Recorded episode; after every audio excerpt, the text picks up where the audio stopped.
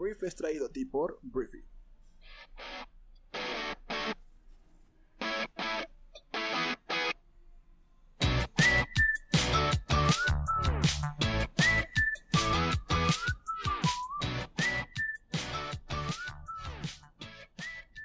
Muy buenos días, Briefers. Bienvenidos a esto que es el Brief. Yo soy Arturo, uno de los fundadores de Briefy. Y bueno, Briefy es una plataforma que lo que hace es compartir contigo conocimientos, ideas e inspiración para construir la mejor versión de ti. Que por cierto, ahorita tenemos una campaña, una iniciativa, en la cual vamos a donar 10.000 cuentas de Briefy Pro para pues, todas las empresas en Latinoamérica o las personas en Latinoamérica. Lo que tienes que hacer es mandar a hola.briefy.com tu correo electrónico y tu nombre para que podamos eh, fabricarte una cuenta totalmente gratis durante 30 días. Entonces, esta es una manera de poner nuestro granito de arena porque se viene un mes complicado y pues el conocimiento y las ideas y la inspiración van a ser muy importantes. Y en Briefy hemos hecho, junto con la comunidad que la alimenta, que son gurús y expertos globales en diferentes áreas, creo que un muy buen trabajo eh, generando conocimiento precisamente para esta pandemia. Entonces, vamos a empezar hablando de, eh, pues de México. Vamos a empezar hablando de México porque, bueno, ayer hablábamos de cómo eh, pues se había hecho un acuerdo con la OPEP, que son, es la Organización de Países Petroleros a nivel global. Y bueno, lo que sucede es que eh, ayer ya hubo pues, ciertos comentarios alrededor de la OPEP. Eh, de entrada, Donald Trump, Donaldo, el presidente más naranja del mundo, presidente de Estados Unidos, afirmó y le agradeció a su homólogo mexicano Andrés Manuel López Obrador la flexibilidad que tuvo para negociar, para acordar el acuerdo anunciado el domingo por la OPEP con el que el grupo acordó recortar su producción de crudo en 9.7 millones de barriles diarios. Trump dijo que el presidente de México tuvo mucha flexibilidad y una tremenda inteligencia en qué hacer con el acuerdo de la OPEP. Muchas gracias a México, fue un gran trato.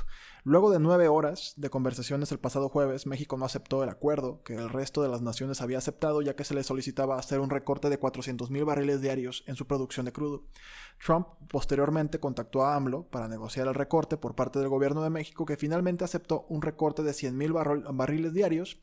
Em, toda vez que Estados Unidos aportará una disminución de 300.000 barriles para compensar la cuota total del primer país, propuesta que fue acordada por los mandatarios de ambas naciones. Entonces, bueno, eso es lo que dijo Trump el día de ayer. Andrés Manuel dijo que pues se le respetó a México durante la conversación, que creo que es algo que es verdad, por el hecho de que pues se detuvo toda la conversación porque México no la aceptaba. Después se negoció con Donald Trump, que ayer hablábamos de cómo pues este es un arma de dos filos. En primer lugar está bien porque pues de alguna forma nos subimos al barco y logramos mantener a Pemex produciendo lo que debe producir y vender de petróleo para mantener sus finanzas no tan jodidas. Y es un lado malo porque Donald Trump afirmó que en algún momento México va a pagar. Entonces no sabemos de qué manera México va a pagar. Entendiendo que cuando vienen tiempos electorales uno podría pensar, bueno, es que se va a meter como un tema migratorio, que México va a aceptar algo en temas de migración o en temas de un muro o en temas de un tema de comercio. Pero pues, la realidad es que Donald Trump ya cumplió o ya de alguna forma se puso a mano con México en los tres ámbitos. El muro pues es México, el tema migratorio está relacionado, entonces es México también. México está poniendo soldados desde la frontera sur para que no pasen los migrantes hacia la frontera norte. Y en el tema comercial, pues también ya logró que se firmara un nuevo acuerdo, el TEMEC, el Tratado México, Estados Unidos, Canadá. Entonces no sé por dónde Donald Trump va a pensar o imagina que puede cobrarle a México. Seguramente se le va a ocurrir algo, pero por lo pronto no se puede visualizar entendiendo que ahorita todo está concentrado en el tema del coronavirus en Estados Unidos. Y bueno, hablemos de Joe Biden, porque Joe Biden ya es, bueno, todavía no es oficialmente, pero pues ya está a nada de ser el candidato demócrata a la presidencia de Estados Unidos que va a competir el próximo noviembre con Donald Trump. Y bueno, de entrada hay dos noticias. Hay dos noticias el día de hoy con relación a esto. Eh, una ex empleada de Joe Biden ha acusado al aspirante demócrata a la presidencia pues de agredirla sexualmente a principios de la década de 1990 cuando era senador. La campaña de Biden rechazó las acusaciones. En dos entrevistas recientes con The Associated Press, Tara Reid alegó que la agresión ocurrió en el sótano de un edificio de oficinas del complejo del Capitolio en la primavera del año 1993. Ella presentó una denuncia ante la policía el jueves indicando que había sido víctima de agresión sexual por parte de una persona no identificada en 1993. Associated Press tuvo acceso a una copia del reporte. No es la primera acusación de Reed contra el ex vicepresidente. También lo acusó públicamente el año pasado de tocamientos inadecuados, aunque entonces no habló de agresión sexual. La subdirectora de campaña del pues Joe Biden, Kate Bedingfield, dijo en un comunicado que el ex vicepresidente ha dedicado su vida pública a cambiar la cultura y las leyes en torno a la violencia contra las mujeres, señalando a su labor aprobando la ley sobre violencia contra las mujeres. Él cree firmemente que las mujeres tienen derecho a ser escuchadas y escuchadas con respeto, añadió Bedingfield, aunque añadió que estas acusaciones también deben ser revisadas de forma diligente por una prensa independiente. Entonces, em, se le acusa de que es falso. Yo considero que cualquier persona que acuse a otra persona de ser un agresor sexual, pues debe dársele pues entrada la credibilidad para demostrarlo y no, no desmentirla simplemente como una farsante o una mentirosa o una persona que simplemente quiere afectar la campaña presidencial de alguien más. Este, lo cual no estamos seguros, se tiene que hacer una investigación. O sea, no podemos partir con que la señora es una mentirosa. Se tiene que partir con que la señora está acusando, el hecho es de que está acusando al ex vicepresidente de ser un agresor sexual que se haga una investigación con hechos y que a partir de ahí se dé un veredicto. Porque simplemente la desacreditación es algo muy simple, es algo muy sencillo y algo muy injusto generalmente para la víctima. Entonces, esa es una de las noticias que vamos a irla pues, viendo evolucionar. Y la segunda noticia con un tema relacionado con Joe Biden es que el día de ayer Bernie Sanders entregó el endorsement o el apoyo a la campaña de Joe Biden. Em, fue en un live, hicieron un live en Facebook en todas las plataformas en las cuales empezaron a platicar. Y pues Joe Biden recibió este apoyo por parte de Bernie Sanders y la dinámica fue interesante porque pues de alguna forma el objetivo que me queda claro estaba ensayado era que pues Bernie Sanders le preguntara algunas cosas que él apoya y es la, era la base de su campaña electoral, un tema sobre todo de cambio climático, un tema de empleos, de impuestos a las personas más adineradas, de un bajo costo de las universidades, y pues Joe Biden tenía que contestarlas, pues de alguna forma como lo como le gustaría escuchar a, Bernie Sanders, ¿no? De alguna forma lo que intentan hacer es que los fanáticos o las personas que apoyan a Sanders pues ahora apoyen a Joe Biden y se unifique todo el Partido Demócrata para poder ir juntos en contra de Donald Trump, que pues está bastante pesado el señor anaranjado. Em, la campaña de reelección de Trump, de hecho, y sus partidarios recaudaron más de 212 millones de dólares en el primer trimestre del año. Es algo que es muy, muy importante. Entonces, pues todo esto de alguna forma le da mucho cash al presidente anaranjado y pues veremos cómo le sigue yendo. Va a seguir levantando dinero, pues es el presidente. Entonces veremos en qué termina, pero esto es lo que podemos hablar de la política en Estados Unidos y ahorita hablemos de otro tema. Hay que hablar de coronavirus con el tema de Estados Unidos, porque, bueno, el chisme realmente del día de ayer con relación al coronavirus, además de la cifra, que la cifra es, es alarmante para Estados Unidos, pues que ya rondan los 500 mil, más de 500 mil personas infectadas y los 22 mil, me parece, 22 mil 100 personas tristemente fallecidas, sí, 22 mil 100 personas, pero esto es el contexto de la salud, pero políticamente hablando, algo está pasando en Estados Unidos en el cual hay un señor que es el doctor Anthony Fauci, que es el máximo experto del país en enfermedades infecciosas, que se ha venido Em, desgastando la relación entre Fauci y Donald Trump, porque pues, Fauci ha dicho explícitamente que Donald Trump no hizo caso a sus recomendaciones y las de los expertos médicos a tiempo para poder evitar lo que está pasando por allá. ¿no? Entonces se ha, empezado a rumorar que después de este tipo de declaraciones, pues Donald Trump pues, amenazaría con despedirlo. Y el otro día, antier me parece, en la noche, Donald Trump estaba tuiteando furiosamente contra todo el que se moviera y lo que hizo fue retuitear un, pues un post, un, tweet de una persona que lo que decía era que despidan a Fauci, o sea, era Fire Fauci. Ese era el hashtag. Entonces, después de retuitearlo, pues la gente empezó a decir, güey, ya lo va a correr. Qué onda que no aguantó nada y ya lo va a correr. Pero la Casa Blanca salió a, pues a desmentir que no, que están alineados, que van hacia el mismo lado, que pues no, claro que no lo va a despedir por ese tweet, etcétera, ¿no? Entonces el tema es que, pues, mm, yo creo que sí lo va a despedir. Yo creo que no se anima a despedirlo ahorita porque es como aceptar que pues la regó olímpicamente y permitió que su país se metiera en una bronca pandémica importantísima.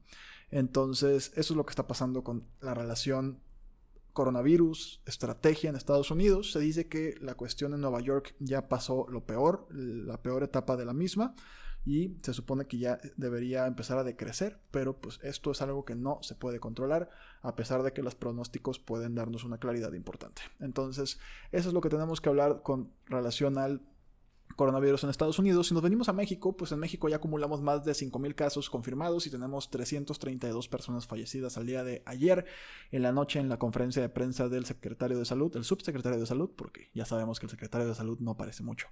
Entonces, em, las estimaciones de las autoridades sanitarias indican que el número de contagios en el país podría ser ocho veces mayor debido a que muchos de los infectados probablemente no fueron a consulta, no desarrollaron síntomas o no fueron debidamente diagnosticados por su médico. Y aquí tenemos que primero agradecer a las personas que están en la primera línea, que son los médicos y enfermeras, y en segundo lugar exigirle al, gobierno que vaya y dote a los médicos y enfermeras de el material necesario para que hagan su chamba sin enfermarse.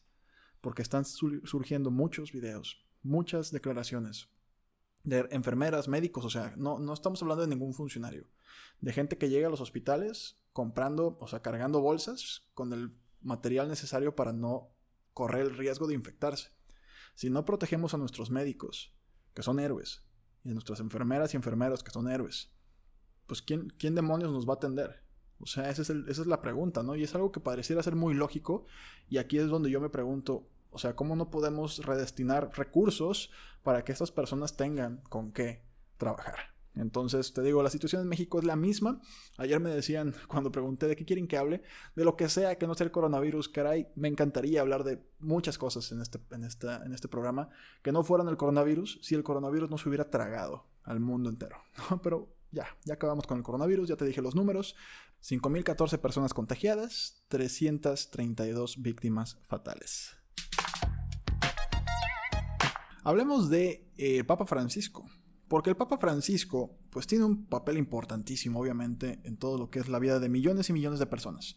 El lunes, o sea, ayer, el Papa Francisco dijo que la sociedad debe apoyar a las mujeres víctimas de la violencia doméstica ante el aumento de los abusos en todo el mundo durante el confinamiento. Esto es algo que es tan real y tan triste. Francisco alabó a las mujeres en puestos de primera línea, ayudando a la sociedad a superar la crisis, mencionando lo que ya mencioné ahorita, que son doctoras, enfermeras, policías, guardias de prisiones y cajeras en tiendas que venden bienes esenciales. Esto no lo mencioné, pero Francisco sí tuvo la, la sabiduría para mencionarlo. Y el Papa que habló en el transcurso de un festivo religioso nacional en Italia, pues alabó también a las mujeres que están en casa ayudando a niños, ancianos o discapacitados. No obstante, en un discurso efectuado desde su biblioteca, pues dijo que a veces las mujeres se arriesgan a ser víctimas de la violencia en una cohabitación que cargan con un peso demasiado grande. Entonces, obviamente, pues pidió que recen todo el mundo por ellas, pero es verdad, la violencia doméstica ha subido en muchos países que han impactado o implantado, las restricciones más duras para que la gente se quede en casa y detenga la propagación del virus.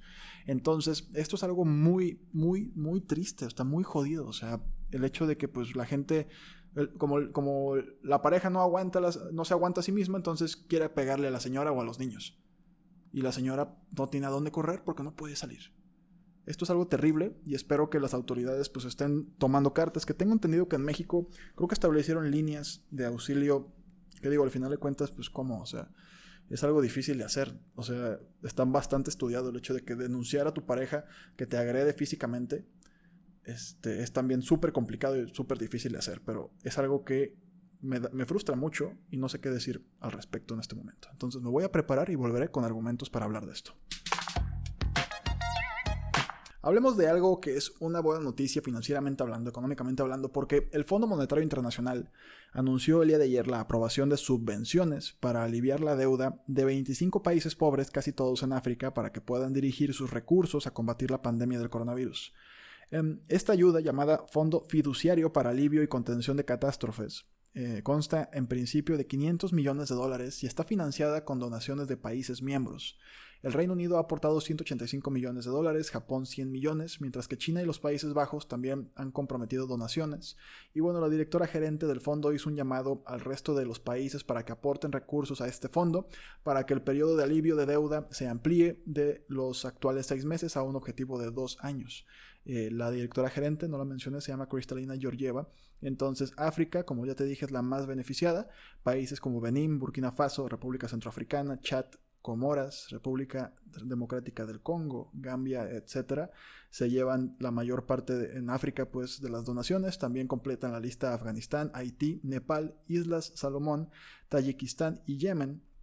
Sin embargo, la mayoría de estas naciones han reportado pocos casos de coronavirus, siendo Afganistán y Níger con 665 y 529 los más afectados. Entonces, bueno, este fondo se creó por primera vez para combatir el ébola en África Occidental, pero ahora pues va a ayudar a estos países a pues enfrentar la crisis económica, que te digo, tal vez esta noticia que estoy leyendo, al final de cuentas se le haga muy fácil decir, bueno, es que no hay casos, entonces ¿por qué le dan el dinero a ellos? Pero estás hablando de la detención de la economía a nivel global. Entonces, pues su economía se va a ver también afectada. Entonces, no sé quién escribió esto, de la Deutsche Welle, pero pues obviamente pues no es un tema de casos, es un tema de una relantización a nivel global de la economía. Entonces, esto se me hace una iniciativa padre. Ojalá hubiera algo parecido para países latinoamericanos un poquito más grandecitos, tal vez como México, pero pues en México todavía no sabemos pues cómo le vamos a hacer para salir de esta más que por nuestras propias manos, empresariales, trabajadoras y algunas políticas.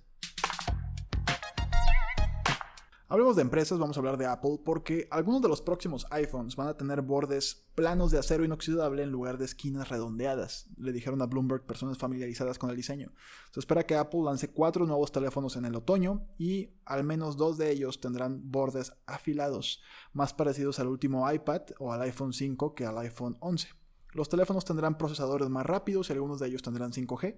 Em, la pantalla del iPhone de primera línea será un poco más grande que el panel de 6.5 pulgadas del iPhone 11 Pro Max y el lanzamiento de los iPhones puede retrasarse algunas semanas debido a la pandemia, pero está programado para el otoño del año 2020, dijeron fuentes no identificadas a Bloomberg.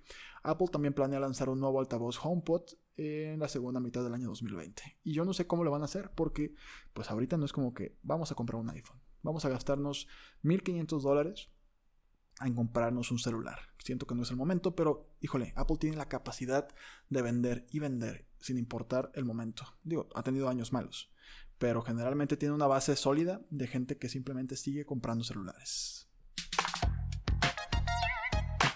Y bueno, es tiempo de hablar de Disney porque Bob Iger va a retomar el control de Disney en plena crisis por el COVID. Y bueno, a solo unos meses de anunciar su dimisión como el presidente ejecutivo de Disney, eh, Bob está de vuelta al mando de la empresa. El New York Times informó que pues, la crisis económica que ha generado la pandemia ha obligado a Iger a retomar el control de la empresa, mientras que el recién designado Bob Chapek se mantiene en nómina como presidente ejecutivo. Entre los problemas que enfrenta Disney por la crisis actual, pues se encuentran los cierres de los parques temáticos y hoteles en todo el mundo, el retraso de las películas como Mulan y The Black Widow, la reducción drástica de empleados em, y la rebaja de sueldos de los propios ejecutivos. También tomaron, me parece, 2 mil millones de dólares en deuda el viernes pasado para poder soportar todo esto. Entonces, pues esto es algo que eh, es una buena noticia para Disney porque creo que Bob Iger pues, realmente puso a la compañía en lo más alto y ahora tiene al parecer que volver para rescatarla rescatarla junto con los demás. No es que el actual director lo haya hecho mal, pero pues me queda claro que un director que tiene toda la vida o mucho más tiempo en el puesto, tal vez tenga más capacidades para apoyar y ser parte del equipo que logre sobrellevar esta crisis. Entonces Bob Iger vuelve a las riendas de Disney. Muy bien, pues muchas gracias por aventarte estos minutos aquí conmigo informándote. Un agradecimiento especial si eres un usuario de nuestra plataforma, porque pues bueno, gracias por estar, gracias por probarla, gracias por pagarla. Eh, eres una persona que nos mantiene a flote y eso en estos tiempos pues se valora muchísimo y se valora mucho más que en otros tiempos. Entonces em, espero que te genere mucho valor todo lo que publicamos por ahí y pues bueno comparte este programa con amigos y familiares y nos escuchamos el día de mañana en la siguiente edición de esto que es el brief. Ten un gran día un fuerte abrazo adiós